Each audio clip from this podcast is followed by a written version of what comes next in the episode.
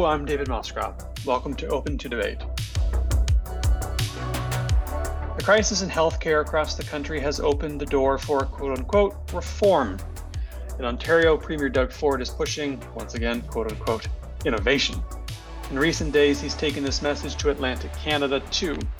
But what does innovation mean? Well, it could mean further starving the public system of the resources it needs. It could mean privatization. It could mean introducing a two-track system. Supporters of a strong public system aren't inclined to give conservative reformers the benefit of the doubt, nor should they be. Understanding the future of healthcare in Canada requires us to understand the challenges the system faces and the battle between those who wish to renew the public system and those who wish to undo it.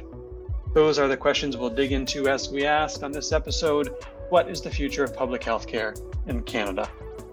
My guest on this episode of Open to Debate is Vivian Stamatopoulos, Associate Teaching Professor at Ontario Tech University and LTC Advocate.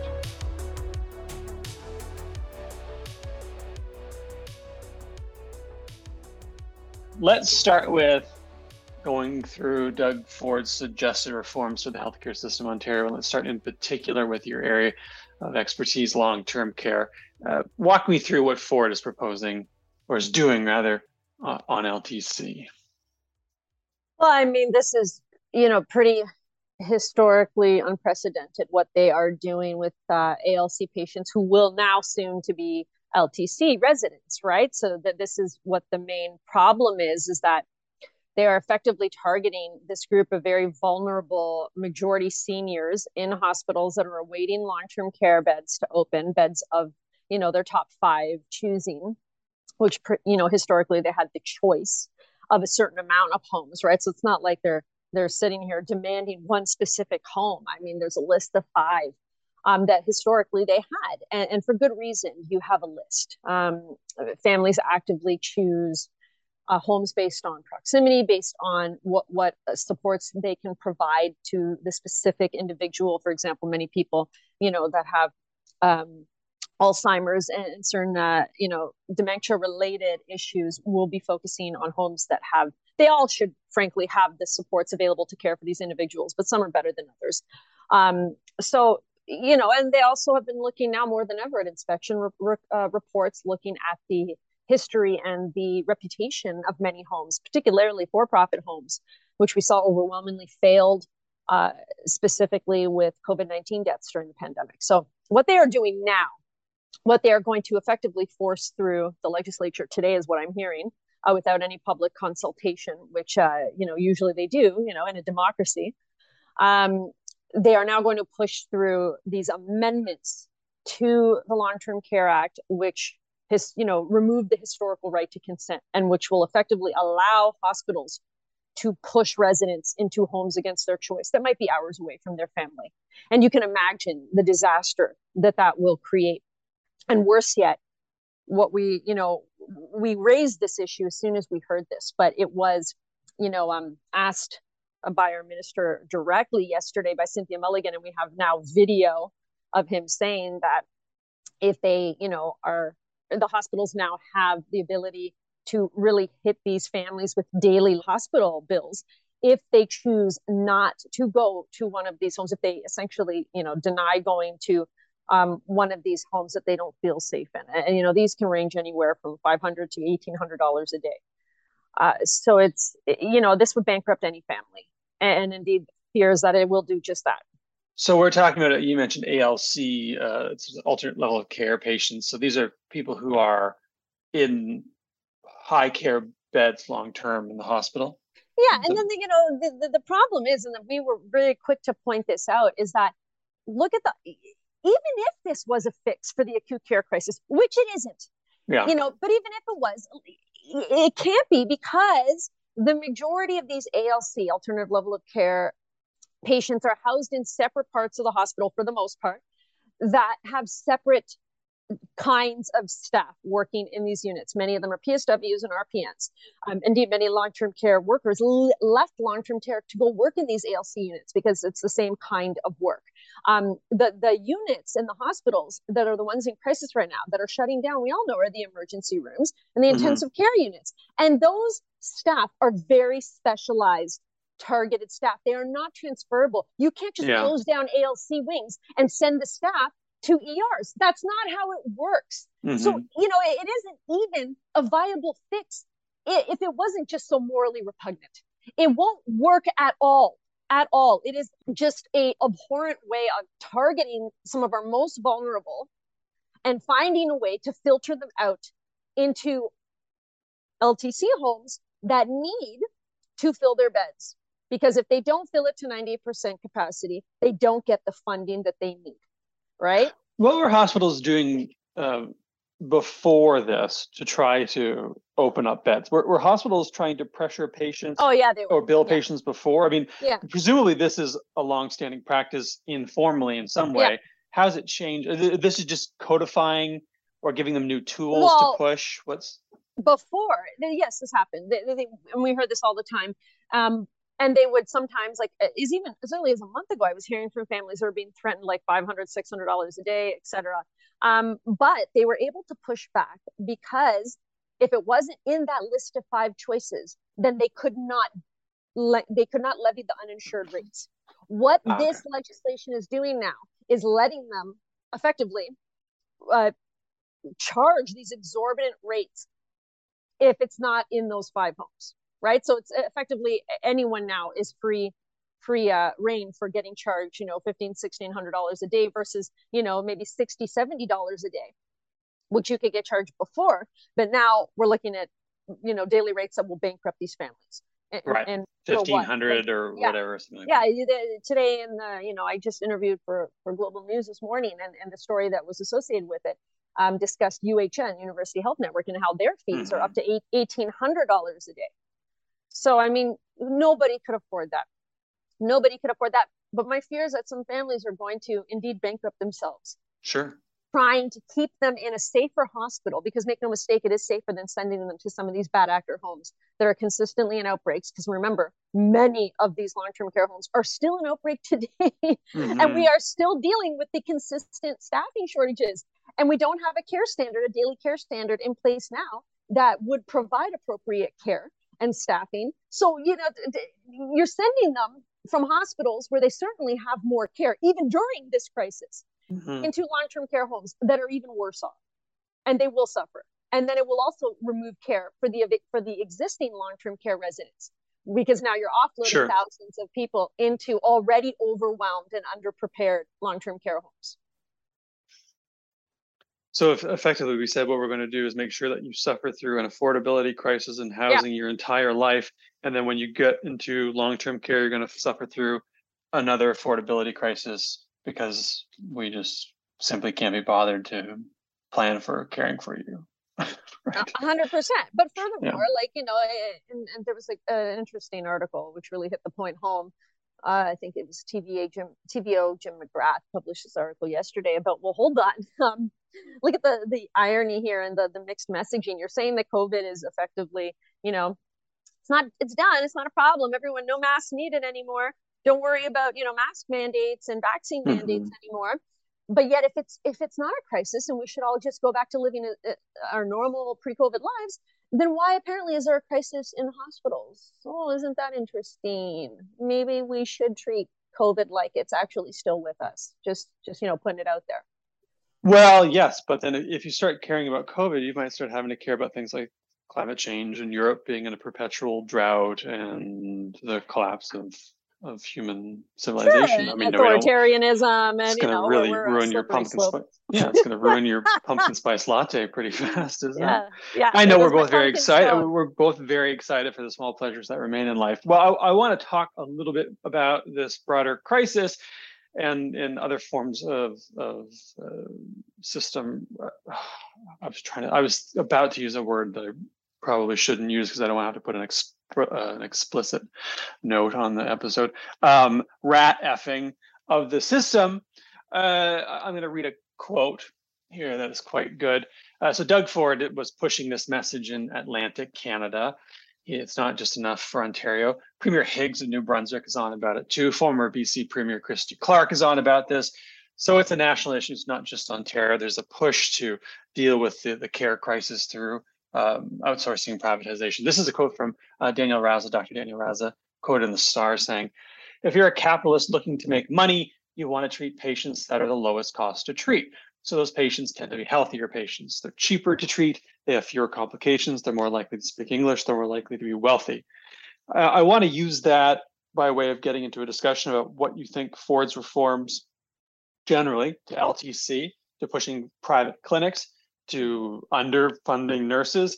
What do these mean for patient care? When the rubber hits the road, you go in to get care, whether it's ALC, LTC, emergency room, surgery.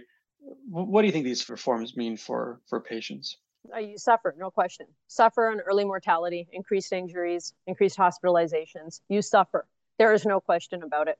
We have clear evidence, you know, out of long-term care on the failure of the for-profit industry and just that industry to actually provide appropriate care, certainly as compared to the municipal homes, which fare the best in terms of, you know, you name it, staffing, hospitalizations, outcomes, more, you know, how long you live upon admission, like a variety of different outcomes. And it's not just in Canada. This is international research that has demonstrated the clear failure of the for-profit sector, but in particular, you know, these large private equity companies that are increasingly getting into healthcare, and you know, they've shown to lead to an increase in 10% mortality in long-term care. In specific, there was a huge study, American study, that published that research, I believe, last year, and I actually retweeted it this morning because it came up. So we know you fail. You just sit here and you have to ask yourself, and we're always trained as sociologists to always ask, who benefits? Who benefits from any given policy, any given structure? Who benefits? And it is very clear, very, very clear that it is not the patients, it is not the residents, it is not the average Ontarian that will benefit from privatization.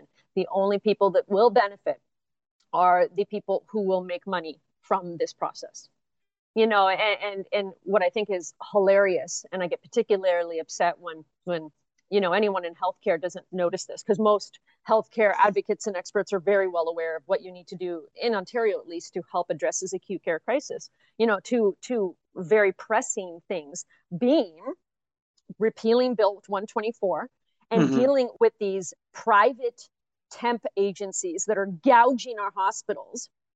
And they were gouging long-term care before, right? So now they've just trickled into hospitals. And those two things are what needs to happen to help fix the acute care crisis and retain our nurses and to really strengthen our public sector. But curiously, they're focusing on targeting ALC patients as the alleged fix. What are you talking about?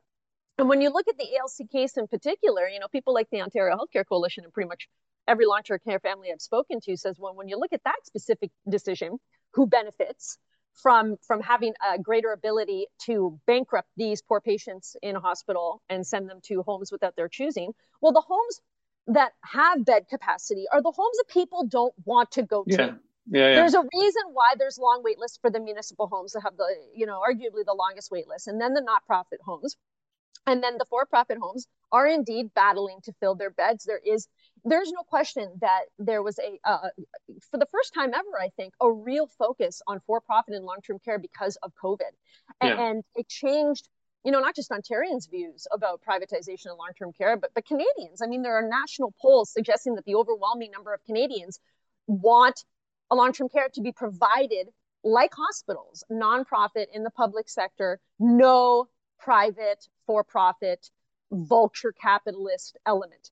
And that is clearly within the Canadian culture to recognize how important public health care is. And for some reason, we allowed our long-term care sector to be increasingly privatized out and treated as a commodity like a Tim Hortons chain.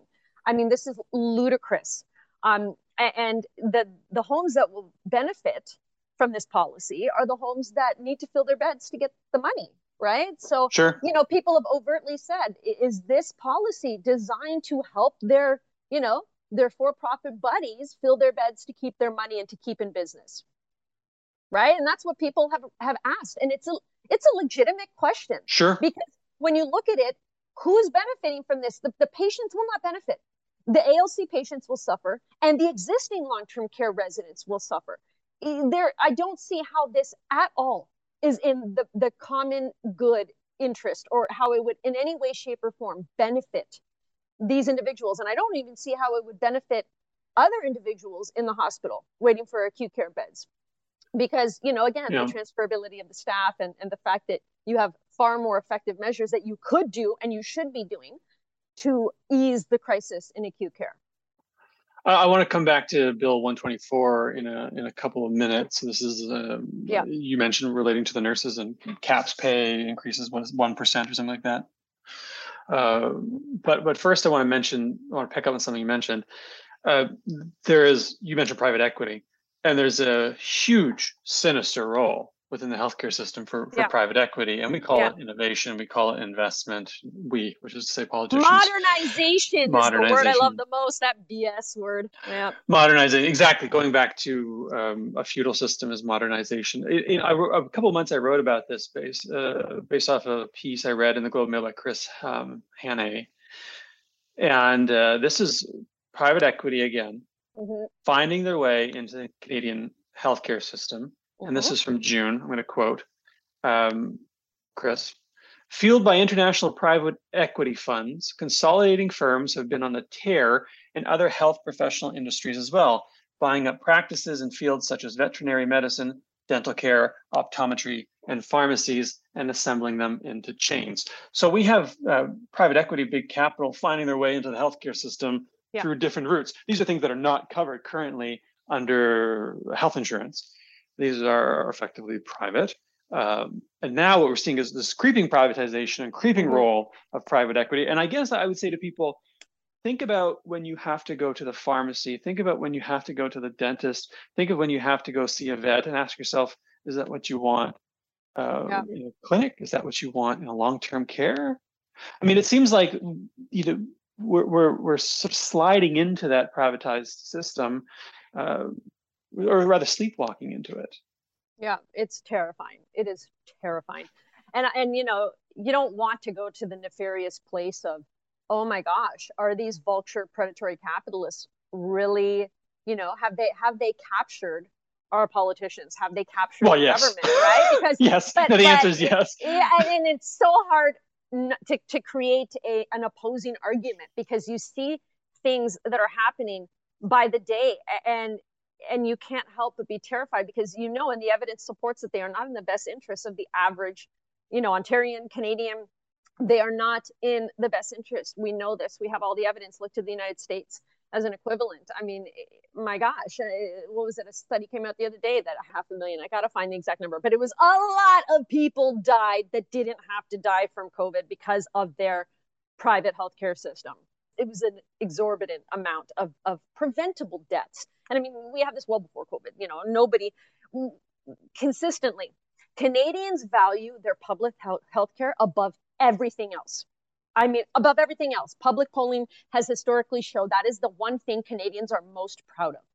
And this is the one thing that is now being, you know, invaded by these vulture predatory capitalists, because all they care about is their bottom line. That's all they care about. They don't care about how people will suffer, how people will die. We have the evidence of what happens when you start to allow these interests into various healthcare settings. And it's just, it's frightening. It's frightening. And when you have politicians that maybe, who knows, friends with these people, involved with these people, you know, shareholders themselves in these organizations, who knows, right? But the point is, when we have willing and amenable politicians that are changing historical legislation to remove things like medical consent to help facilitate this process, it is so incredibly frightening. And the scary part is, I don't think a lot of Ontarians recognize just the dangerous precedent this is setting. And I mean, the first thing I tweeted when I heard about this last Wednesday evening, when there was trickle reports that something was coming the next day, and it did come the next day on Thursday. The amendments they planned for Bill 7. You know, I just said, you know, that you know, sure, they're going to go after, you know, the elderly and are most vulnerable first by stripping their medical right to consent, their historic medical right to consent. Who's next? You're all next. I mean, how does this Bill 7? This is the bill that empowers them to charge families. The amendments to the Long-Term Care Act. Yeah. Well, I want to make a note here because people will say, well, look, there's always been private delivery in the public system. This isn't the NHS in the UK where it's run by the state. It's funded by the state as an insurance scheme. But I want to make a note to that. There's a difference between you going to your family doctor who owns their own family practice and has owned it for years, and they're in the community and you know them and you see them, and maybe they've teamed up with another doctor or two. They've got a couple of nurses, and chains of private equity funded providers who aren't part of the community, who are run by big capital and who don't know you or give a shit about you. Like, you know, there has been private delivery in the system, but it's very different than this private equity driven oligopoly that we very well may see, because I know people say there's always been private delivery, which is true. There has been private delivery. Well, doctors have always been private, right? They are private. So they bill, and they are, private, independent, you know, well, I don't want to say contractors, so to speak, but they've always been outside. Yeah. They're self-employed, right? They're their own corporations. They're not employees of the state, but it's different. That's very different than having, you know, Walmart branded clinics. Yeah, and that's the fear, right? That's the concern. It's just, you see these you know, the initial steps being made to just remove our democratic rights and remove our fundamental human freedoms, our constitutional rights. And of course, it always starts with who they think they can, you know, get away with it with, right? Yes, so the most vulnerable, who have the least voice and ability to speak up, right? And that's just, it's so repugnant. It is so upsetting that this is, you know, starting with a targeted, you know, focus on our most vulnerable in hospitals, who are just waiting to get into a home that hopefully they'll feel safe and comfortable in, and now that's out the window. And they're leveraging, as you're sort of indicating, they're leveraging a disaster that they have created through neglect or through... Yeah, they're not exercising the precautionary principle and doing things like having mask mandates and vaccine mandates and making sure that we get this under control, And they've underfunded the system, and they've picked off bits and pieces. And then they say, well, it's a crisis. We've got to, quote unquote, modernize or innovate. Yeah, break it and then privatize it. That's, you know, I remember always David Fisman started tweeting that very early on in the pandemic, right? And we were all pointing out these things, but I always think of some of his, you know, very targeted tweets that were along those lines. Like, first you break it, then you privatize it. And you look at what's happening, and how do you not see that unfolding right before your eyes? Well, and I want to get into some of that breaking and some of the sort of midterm midterm responses to the breaking. I want to get back to Bill 24 with that, or 124. So Bill 124 limits how much you can increase the pay of nurses. It's well below inflation. Certainly it's well below inflation right now, but it's well below the normal target, Bank of Canada's target for inflation. And now we get nursing agencies that are contracted by hospitals. And you mentioned earlier, they charge extraordinary amounts. Hospital health network bills have gone way, way up as they try to charge. Who owns these agencies? That's what the media needs to be looking at, right?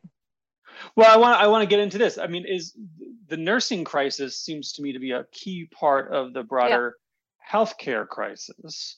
Yeah. You know, how much of an effect do you think, you know, Bill 124 has had, and how much of an effect has the nursing crisis, you think, affected the collapse of the system? I mean, that's primarily what it is, right? Like, there's no question. So a lot. I mean, I mean, all of this would appear to all of us political economists who study labor, you know, as a way to break. It's union busting at its finest. It's a way to break the public sector. You create, you know, this crisis. The crisis came, whatever, and then you took, or you didn't take, certain steps to manage the crisis appropriately. So, and then on top of it, and this was the worst, the Bill 124, you cap their wages. So then these poor nurses, who are not making as much as other people in the hospitals, remember, are dealing with this inflationary backdrop, and they're burnt out, and they're having to deal with, you know, the mistakes of government in actually, you know, keeping this virus in check and helping to prevent the increase in hospitalizations, which then increases their workload. And then they have these private agencies, right, who come in all, hey, look at us, we're going to pay you these exorbitant rates, and you don't even have to work full time, because we're just going to pay you, you know, 2 to 3 times what nurses in the hospitals are working. So you don't have any full-time, you know, allegiance to one hospital. We're going to send you all around to different ones, just like they've been doing in long-term care to break the system there and to effectively reduce collective bargaining and bargaining rights more general, the workers' power. This is what you do when you disenfranchise them. You take these workers who had allegiance to one place. They knew their colleagues, they knew their staff. They were, you know, they had this affinity to one specific hospital, for example, and they had seniority. They could fight for better working conditions and for better safeguards for their staff. Now you have them being, you know, incentivized away from any stable, fixed environment. And now you float them around like Uber drivers, mm-hmm. effectively. So they don't have any allegiance, no worker power. And why would they? You don't give them any option or power to actually defend others in need of the help or even themselves, because mm-hmm. now you've literally turned them into, you know, the equivalent, the healthcare equivalent of Uber drivers. And then you have to ask yourself, and this is the question that every investigative journalist needs to be asking and really focusing on, why were they allowed, these private temp agencies, to gouge the hospitals like they were? Who enabled? Because you could have easily reined them in. You could have created legislation to avoid what is happening. So where are the conflicts of interest there? This is what you need to be looking at. Please, for the love of God, media, look at this. Start investigating these agencies and why they were allowed to gouge the system so much, right? Because it clearly hurts the hospitals. And then look at the vicious feedback loop it creates. Then it creates a situation where hospitals suddenly now need to make more money. And then who are they charging now? What new legislation just came out to facilitate the charging of people in hospital with exorbitant daily rates if they don't get out? Oh, our most vulnerable ALC patients that are majority seniors. You see how this works? Mm-hmm. It's this vicious feedback loop that hurts our most vulnerable. And you have to ask, well, who's benefiting? That's what we need to know right now. You know, what strikes me is that there's, I mean, these folks always know one another. Mm-hmm. There's a shared class interest there. But what gets me is that I think they believe this is a solution. I mean, you know, watching some of these people, it's easy to say, well, they're just nihilists. They're just, you know, whatever benefits them, but which, you know, people are going to benefit, no doubt. Shareholders are going to make more money. There's a group among them who truly believe that this is the way you fix the problem. They just don't believe in a public system that we collectively own and collectively benefit from. They just think, well, look, no, you need incentive. Well, you know, there's going to be a private incentive to run a good business. If you don't run a good business, well, then another one will open up and it'll bullshit. Be better. And then customers will go to that, as if this is something that can be financialized, as if it's transactional, like going to the coffee shop. You don't like the Starbucks pumpkin spice latte, you go to the Tim Hortons pumpkin spice latte. You don't like that, you go to Dunkin' Donuts. Yeah. You don't like that, you go to your local mom and pop pumpkin. I got pumpkin spice lattes on the brain, but you get, you know, we're treating care, health, the most fundamental thing in our lives, as if it were a donut or a latte. No, it's frankly, any individual, especially in healthcare, who genuinely thinks that is a good idea needs to have their brain checked, because I just don't understand. Good luck getting an appointment. Well, yeah, well, hey, they can pull some strings, right? Yes, so right. If they're high enough up on the chain of command, right? Or hell, maybe they'll make the argument for their own private clinics, right? Sure. It's just so dirty. I mean, there is no evidence that I can find that actually shows that the private healthcare system actually benefits the average person.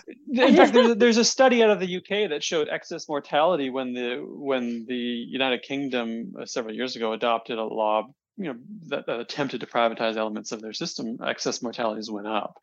Yeah, more people die in a private system. I mean, especially. And of course, who dies? I mean, people who can't afford to live. And the US is a great example of that. I mean, the US is an extreme example of privatization, but that's where that model tends. I mean, look at the countries in the world and who goes bankrupt from healthcare the most. I mean, people go bankrupt here, and more of them will now.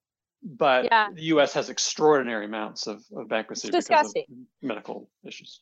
It's just a way for the rich people to get richer, who then can, you know, pay for their own best doctors, best clinics, best everything, because apparently they deserve more than the average person, right? Because if you're rich, to hell with everyone else. Because, you know, you're not worthwhile. Apparently, you know, private wealth is the only thing that should measure your ability to stay alive. you know, oh, like I just, you can't wrap your head around this stuff. It is so clearly like egomaniacal and just narcissistic to the next level, where anyone might think that this has some sort of public benefit. All this does is create a tiered system, and people are going to suffer. And I even said the other day that this is, you know, this sets up, you know, to further tier long-term care. Keep in mind, long-term care residents are generally lower income because rich people, sure, let's be honest, never go into long-term care. Never. There's a reason why Doug Ford's own mother was never in long-term care, right? Rich people can afford to hire round-the-clock private care. No other person could afford to. You need to be a multimillionaire to you know, pay for round-the-clock private care. Mm-hmm. Or you have, you know, these very, you know, high class, you know, $10,000, $15,000 a month retirement homes that some of them send their loved ones to. But the lower income average individual goes to long-term care, right? Because there is no public infrastructure to help you age at home safely and independently. There just isn't. Home care is a joke. They do not fund it properly, and they haven't for decades. This is well known. So, you know, of course, it's going to create a situation where now people who may be able to pool their financial resources and keep those residents in hospitals longer and refuse, you know, to be shipped off to a dangerous, potentially dangerous home that hours away from their family. And then they're going to bankrupt themselves and pool their resources to keep them in a hospital and wait for a better home. And then the people who don't have, you know, family, who don't have financial resources to spare, which is, you know, a lot of people, then those are the ones that are going to suffer first. Those are the ones that are going to be shipped off to these homes. And it's going to end up being a further tiered system where the most vulnerable, the poorest, without any family, without any advocates, will be the ones in the worst homes. I mean, it's disgusting. It is. I'm going to try heroically in the last 10 minutes that we have to end on, well, if not a hopeful note, a potentially hopeful note. We know there's a massive problem. We know it's getting worse. We know we've reached a critical juncture. What's the alternative to Ford's reforms and the shift towards private delivery, towards outsourcing, towards private equity scooping up parts of the system? How do we dig out of the mess we're in and preserve and renew the public system? Try to solve that all in 10 minutes if you could. That would be great.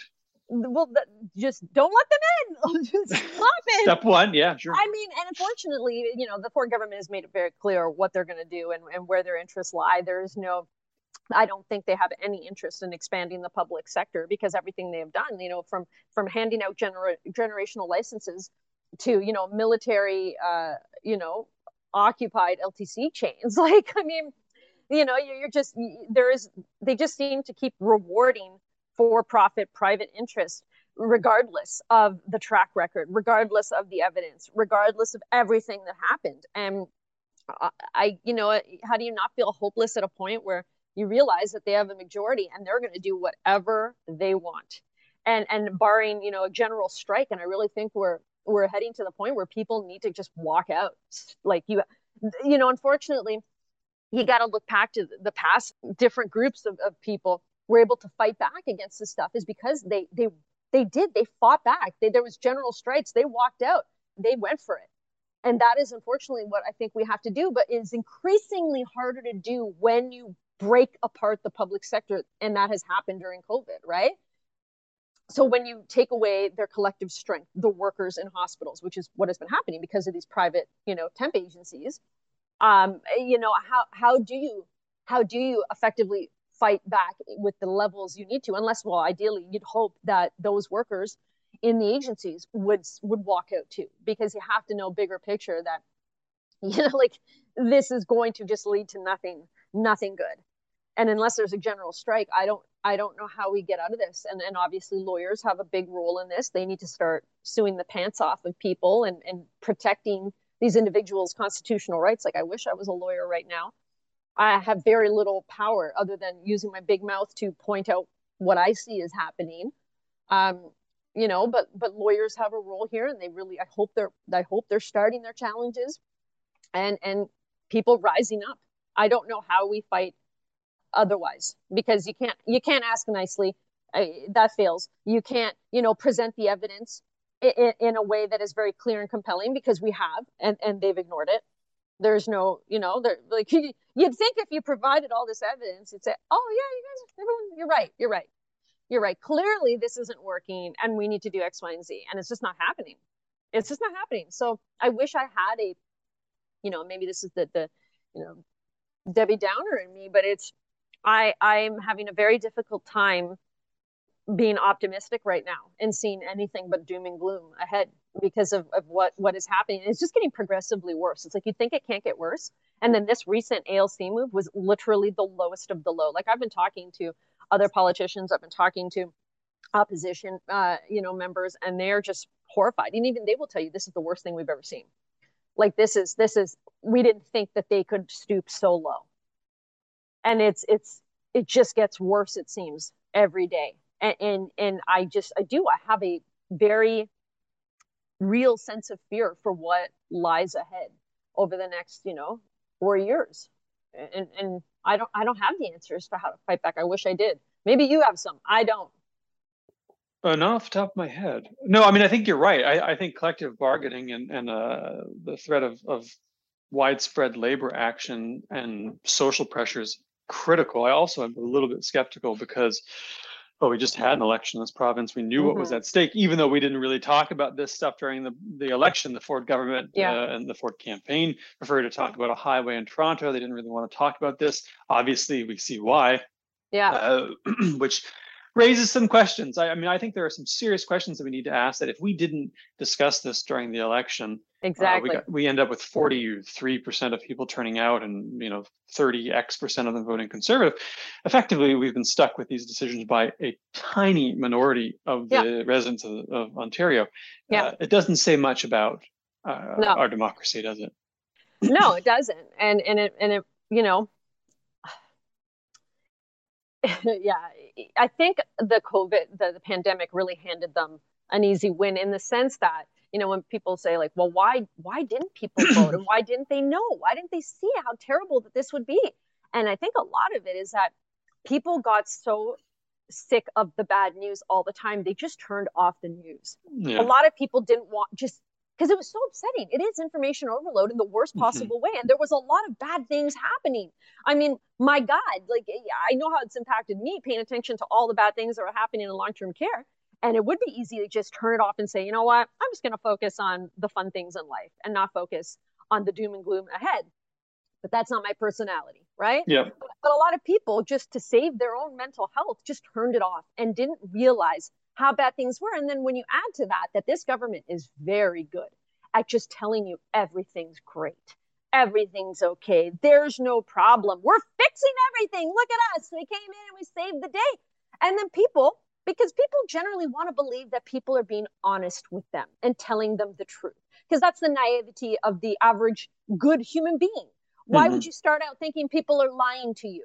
It's a nice thing to think that people are telling you the truth, but unfortunately, as we have seen, that's not always the case. And when you see politicians weaponizing that and using it to deceive people en masse, then you see the situation we're in right now, where COVID was the perfect storm that enabled them to build up this false mirage that everything is great and there are no problems and we're fixing everything, so don't worry. And then people take them at their word. And this is the disaster we're in right now. Just gonna let that sink in for a second. Yeah, it's not great. It's not great. But I mean, it's not great, but it is a critical juncture, and I do think we've seen some pushback and some rallying around the system, and it's a reminder that elections have consequences. The electoral system isn't the only way to fight back. We have lots of other ways, including, as you mentioned, labor action and solidarity. I do think there are ways. I hope this galvanizes people, because it's going to be a very hard test of our resolve and of what we want for the future. And we're going to be putting, quite literally, our money where our mouth is, but certainly our time, our effort, and our attention in the weeks and months and years to come. I hope we rise to the challenge. I really do. You have. You say you don't have much power, but I think what you're doing is critical, and it's making a difference. It's quite powerful in its way, and so I know a lot of people appreciate that. I certainly do, and I know listeners will too. But that brings us to time. We didn't solve anything, but I think we might have done a little bit of good work today for the cause of a public healthcare system for everyone. So I think I think we can call this a win. I hope so. Yeah, I hope so. Right? Knowledge is power, and that's always step one. And that's, you know, what I aim to do is just arm people with the knowledge that they need to make a different decision. That's all I can do at this point. That's all I've been trying to do. Well, and you do it very well. So thank you for that. And thank you for joining me here today. Your second appearance. It's been a long time since we spoke, but it's always a pleasure to have you on. Thank you very much for joining me here today. Anytime, friend. Always a pleasure. And as always, my thanks to Carolyn Smith, Ross Clark, and Aisha Jarrah, who make the show not just possible, but so much better than it would be without them. And to you, each and every one of you listening, thank you very much for joining me here again. It's the fall now by the time you're listening to this, which means the leaves are turning, the pumpkin spice lattes are out, the pumpkin beers are out. It's fall weather. You can go watch romantic comedies again and walk in slow motion through the park, to borrow a joke from The Office. Small victories, small pleasures. If you can I enjoy them, I highly recommend you do, because it's going to be a long, cold winter. Okay, we'll see you back here in 2 weeks.